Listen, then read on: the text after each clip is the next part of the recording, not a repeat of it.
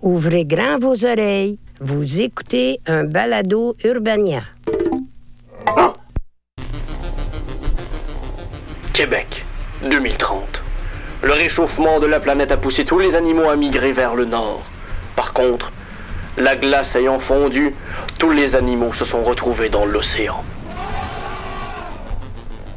Les oiseaux ont peut-être survécu à l'ère des dinosaures, mais ils n'auront pas survécu à l'ère des civiques montés. Il n'y a donc plus un seul animal sur la planète. La chaîne alimentaire a été complètement réorganisée. Le plus grand prédateur est maintenant le pissenlit. La plante a muté et se nourrit exclusivement de banlieusards tellement les pesticides les ont endurcis.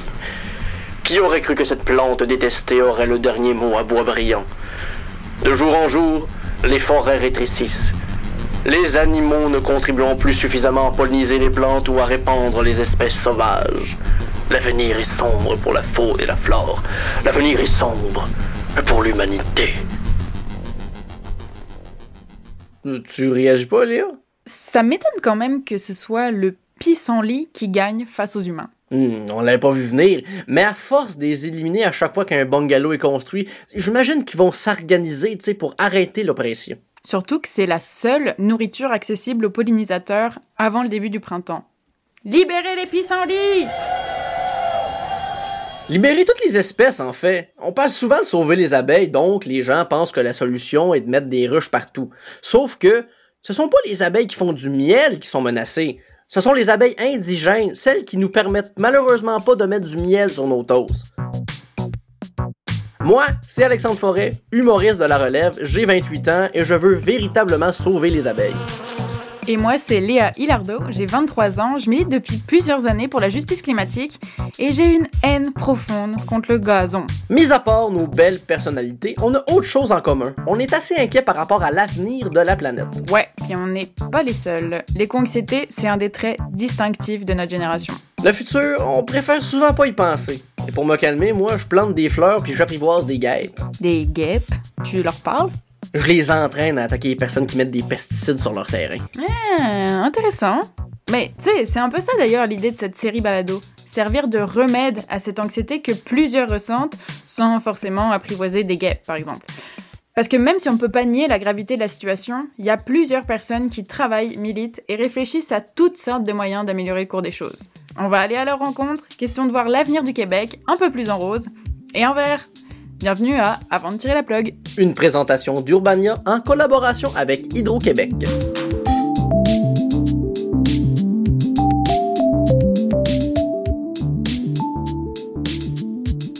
Bon, il est temps de parler des sujets qui fâchent. On l'a vu à travers les épisodes que notre électricité au Québec, elle est considérée comme propre à 99,6%.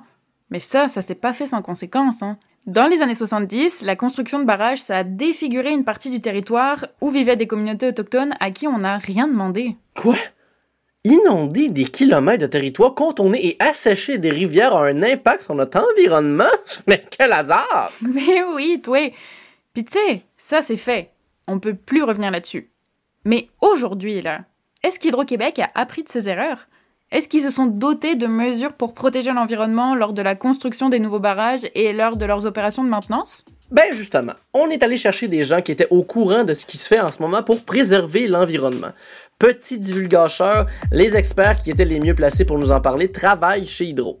Hmm, Bon, il y a quand même une certaine logique qu'Hydro-Québec en connaisse un bout sur ce dossier-là. Tu sais, ils avaient des experts en environnement avant même la création du ministère de l'Environnement. Mais c'est pas une raison pour être moins vigilant. Alors ça va me faire un plaisir de challenger ce qu'on nous dit dans cet épisode. Gêne-toi pas, hein. Faut bien mettre au défi notre cher fournisseur d'électricité. Pour me faire une idée de ce qui se fait autour des barrages, j'ai parlé avec Patricia Johnston, biologiste qui travaille chez Hydro. En fait, moi, je suis biologiste euh, spécialisée en milieu aquatique. Donc, euh, tout ce qui concerne euh, ce, qui est, ce qui est dans l'eau ou très proche de l'eau. Donc, euh, poissons, euh, les habitats, les plantes aquatiques, les, les insectes, les macro-invertébrés aussi euh, dans l'eau. C'est quoi l'espèce que tu as le plus surveillé pour euh, le barrage de la Romaine 1? Pour le barrage de la Romaine 1, c'était beaucoup euh, sur le saumon atlantique. Parce que c'est une espèce qui, est, très importante. Et puis, euh, c'était l'espèce qui était peut-être la plus impactée, ou en tout cas qui allait subir directement là, euh, certaines modifications de son, de son habitat et de son milieu de vie. Le saumon atlantique, ou saumon de l'Atlantique, est une espèce de poisson, saumon, appartenant à la famille des salmonidae. Il vit dans les zones tempérées, fraîches et froides de l'océan Atlantique. Contrairement aux Canadiens français, il préfère l'hiver québécois à la Floride. Comme tous les autres saumons, il revient à sa rivière natale pour rejoindre ses frayères près des sources dans les bassins versants de la fin de l'automne pour les axes migratoires très longs jusqu'au printemps en Amérique du Nord. Ainsi, il pourrait trouver sa partenaire pour mettre au monde toute sa descendance. Son environnement est très important pour lui. Euh, parce que justement le barrage est une grosse menace pour euh, le, le, saumon atlantique? En fait, le barrage, c'est pas lui qui est directement une menace. Je, l'explique toujours parce que c'est pas évident euh, nécessairement pour les gens, mais le barrage, la Romaine 1, il est placé à un endroit où est-ce qu'il y avait une, grosse chute avant dans la rivière romaine. Donc, c'était aussi, à cause de la grosse chute, c'était aussi l'endroit où, on, va dire, le domaine du saumon était euh, s'arrêtait parce que c'est une chute infranchissable. Donc, le saumon, quand il remontait la rivière, dans le fond, il arrêtait à la chute. Puis aujourd'hui, il n'y a plus la chute, il y a le, barrage de la centrale de Romaine 1. Maintenant, ce que ça cause, la présence ou en tout cas l'exploitation de cette centrale-là, c'est que ça crée des modifications de l'habitat du saumon dans le sens où les niveaux d'eau, les débits euh, vont être modifiés tout au long de l'année par le fait qu'on produit de l'électricité, puis parfois il y a plus d'eau, parfois il y a moins d'eau. Il y a aussi une question de, température d'eau parce que maintenant l'eau elle provient plus de la partie euh, supérieure de la rivière, mais elle provient d'un réservoir qui a été créé derrière le, barrage. Donc ça change un peu euh, l'aspect température aussi dans l'eau. Parce que le barrage va chauffer l'eau, il va la rendre plus froide? Effectivement, durant l'été, l'eau va être un peu plus froide qu'en conditions naturelles parce que l'eau va venir du, fond du réservoir. Puis comme c'est une grande, masse d'eau, ça se réchauffe moins vite que euh, la rivière auparavant. Fait que l'eau est un petit peu plus froide en été, mais par contre, elle va quand même chauffer un petit peu, puis rendue l'automne, elle va refroidir un peu moins vite qu'avant. encore euh, à cause de la grosse masse d'eau qui prend plus de temps euh, à, se refroidir ou à se réchauffer. OK, puis c'est problématique pour les poissons parce que ça, ça fait en sorte qu'ils sont moins actifs et il fait plus froid, quoi? C'est comme si pour le poisson, là, lui est dans la rivière puis il perçoit la température. Fait qu'on reste dans des températures qu'il a déjà vécues avant. Là, on n'est pas dans des extrêmes, mais euh, c'est comme si pour lui, le printemps arrivait plus tard parce que l'eau se réchauffe plus lentement.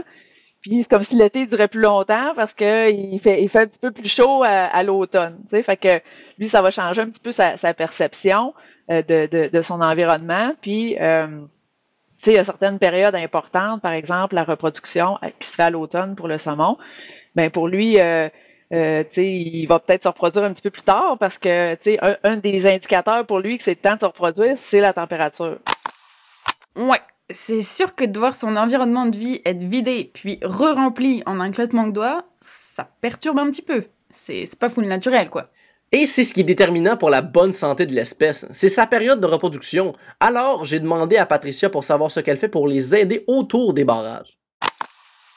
Bon, euh, pour, le saumon, là, on a mis en place comme on l'appelle le programme de suivi. C'est qu'on suit euh, différents aspects de tout son cycle de vie pour justement avoir plusieurs éléments pour se faire une idée de est-ce que ça va bien ou est-ce que ça va pas bien. On a le, suivi de la reproduction à l'automne. Donc, tous les automnes, entre la mi-octobre et la mi-novembre, on va dans la rivière compter le nombre de nids. le saumon, c'est une espèce qui va comme creuser un nid pour déposer ses œufs dans, le gravier de la rivière. Puis donc, à chaque année, depuis, euh, je pense, depuis 2010-2009, euh, on fait un décompte des, euh, des, nids de saumon dans la rivière. Et puis, à tous les printemps également, c'est une espèce migratrice, donc le, les jeunes euh, de deux ans, deux à trois ans, vont migrer vers la mer. Donc, eux, ils vont descendre vers l'eau salée.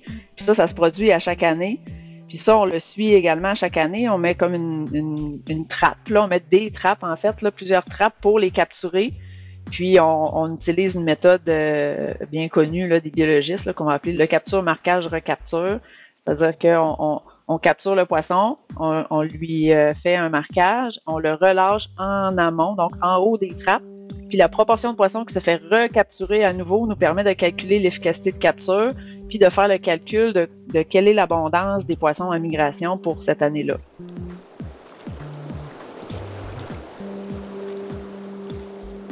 Ça, ben, en période de reproduction, par exemple, la femelle saumon, elle, elle va arriver à un endroit, elle va dire Oh, ici, j'aime le courant, j'aime les roches, je fais mon nid ici.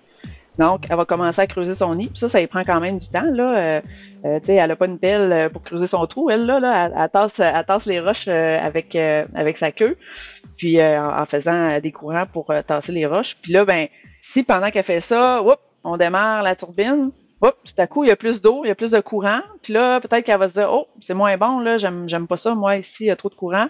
Ben, peut-être qu'elle va se tasser un petit peu, elle va recommencer un nouveau nid. Puis là, ben, oups, si on redescend, le, le, on redescend à l'eau, on ferme la turbine, on produit plus de courant. Oups, là, elle dit, ah, ben là, les vitesses sont un peu trop faibles pour moi, je me retasse. Fait que c'est là où est-ce que ça peut faire une perturbation.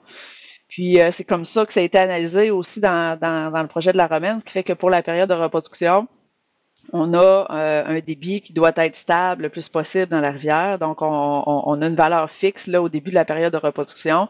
Il y, y, a des petites oscillations possibles, là, mais on veut pas, euh, on veut pas par exemple doubler le, le, débit durant la reproduction. Alors, en gros, voici ce qui se passe quand le barrage augmente de courant.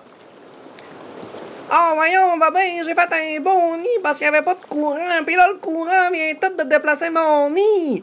Oh non, ben, qu'est-ce qu'on va faire? J'suis assez tanné, là. Quand est-ce qu'on va pouvoir une accueil? Hein, je le sais pas, ben, ça prendrait un courant constant, genre, mais y'en a pas.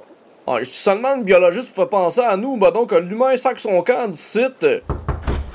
Bonjour, est-ce que quelqu'un a appelé une biologiste? Oh, yes sir, babe, on est sauvés!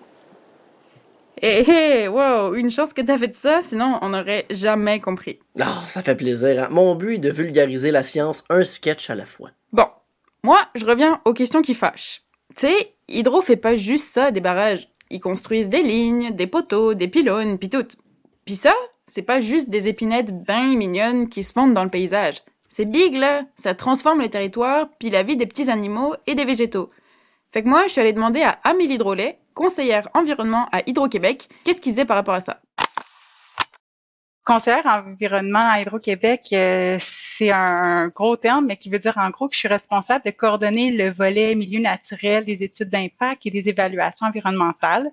Euh, en gros, le volet milieu naturel, ça inclut les inventaires de milieux humides et hydriques euh, et des espèces végétales exotiques envahissantes. Je peux aussi être appelée à trouver des solutions pour minimiser les impacts de nos travaux sur l'environnement en proposant des mesures d'atténuation. Puis dans cette optique-là, Hydro-Québec a élaboré des documents de référence à l'interne qui sont utilisés dans tous les projets euh, qui ont pour but d'encadrer les travaux et qui ont pour but de minimiser euh, les impacts sur l'environnement. Donc, en gros, euh, c'est un peu ce que je fais. Je je participe aussi au terrain occasionnellement pour aller voir ces inventaires-là qui se font dans le cadre de nos projets. Puis, c'est quoi en fait le parcours qui t'a amené à rentrer comme ça pour travailler avec Hydro? J'ai commencé en sortant euh, de ma maîtrise à travailler euh, pour un consultant sur un projet d'Hydro-Québec. C'était euh, dans le cadre d'un projet de suivi du caribou forestier à la Romaine.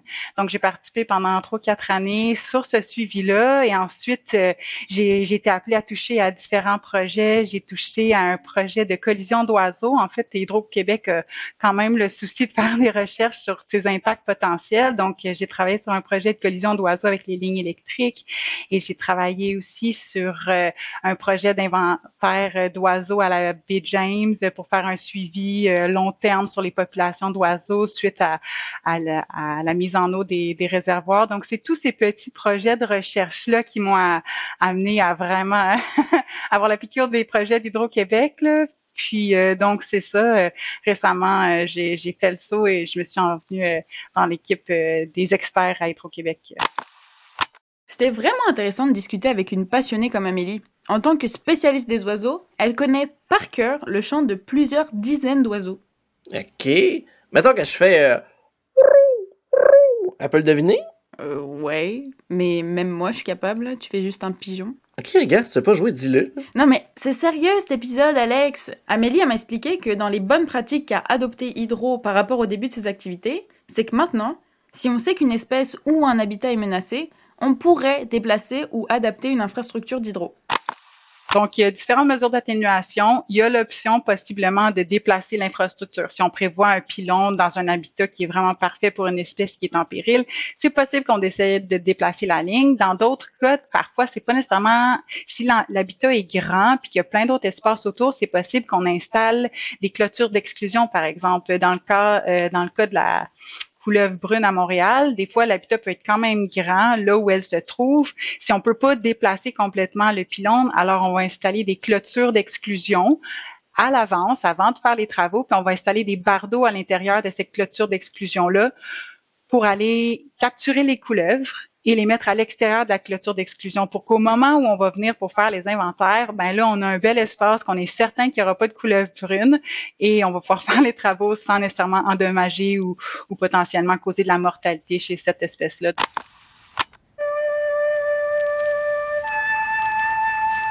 La couleuvre brune est une couleuvre de taille intermédiaire, l'adulte mesurant en moyenne entre 23 et 33 cm. Comme l'indique son nom, elle est de couleur brune, tirant parfois sur le gris. Certains la nomment la couleuvre grise. Son dos est orné de deux rangées de taches noires. Cette espèce est la plus rare de nos couleuvres. On la trouve seulement dans le secteur de Montréal. Au Québec, elle occupe la limite nord de son aire de répartition.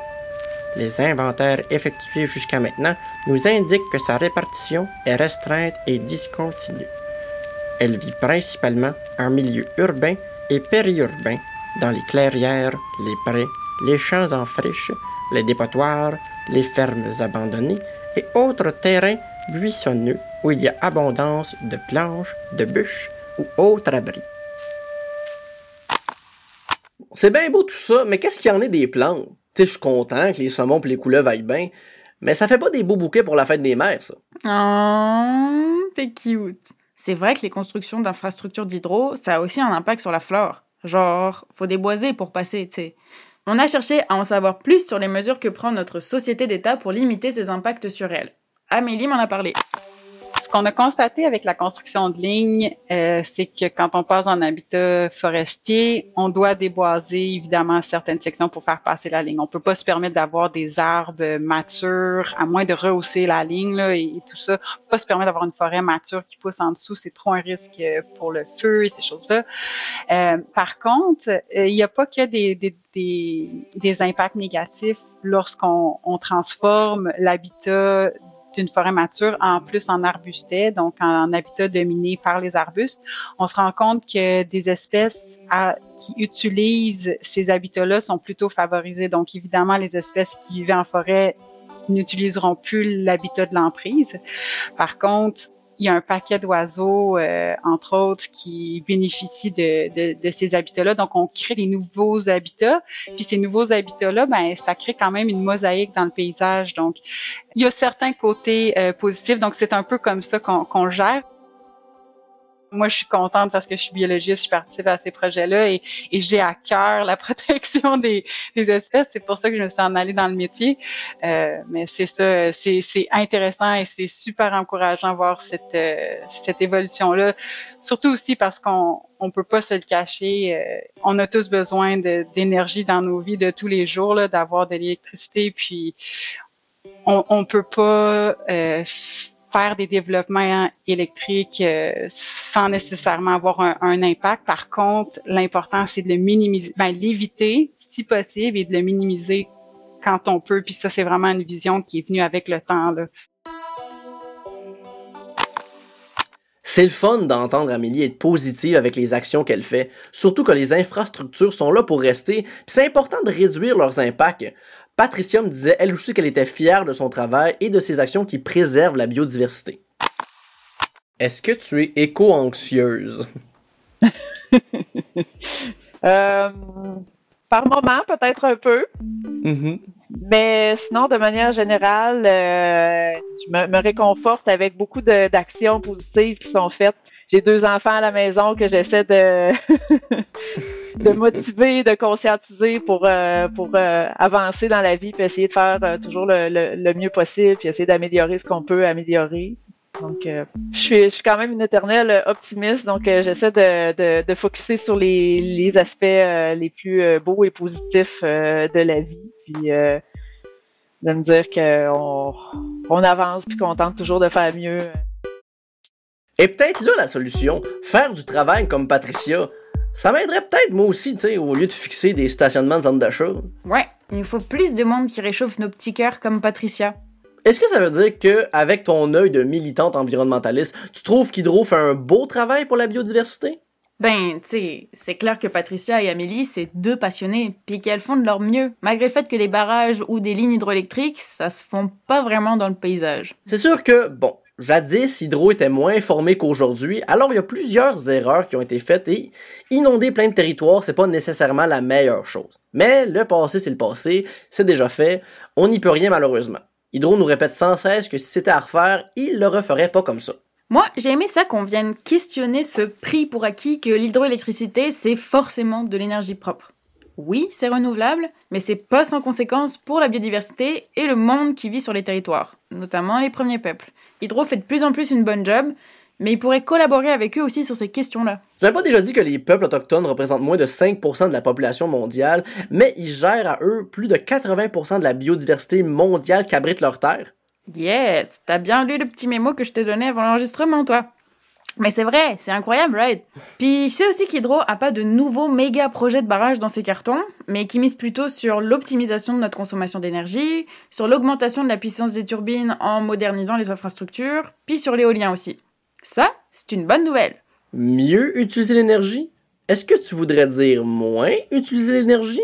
Est-ce que par hasard tu ramènerais pas ça encore à la décroissance? Et on peut rien te cacher, toi. Mieux utiliser l'énergie en modernisant les équipements. Oui, certains. Mais au final, moins en utiliser.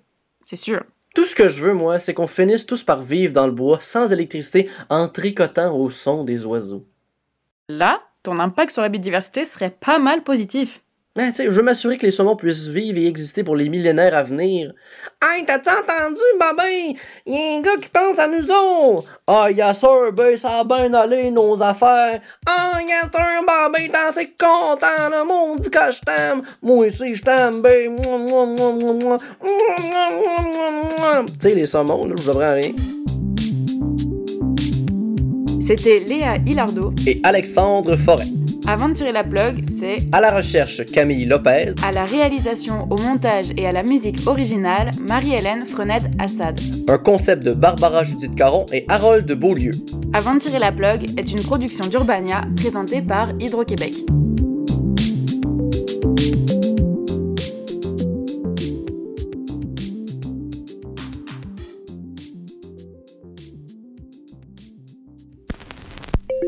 C'était un podcast Urbania.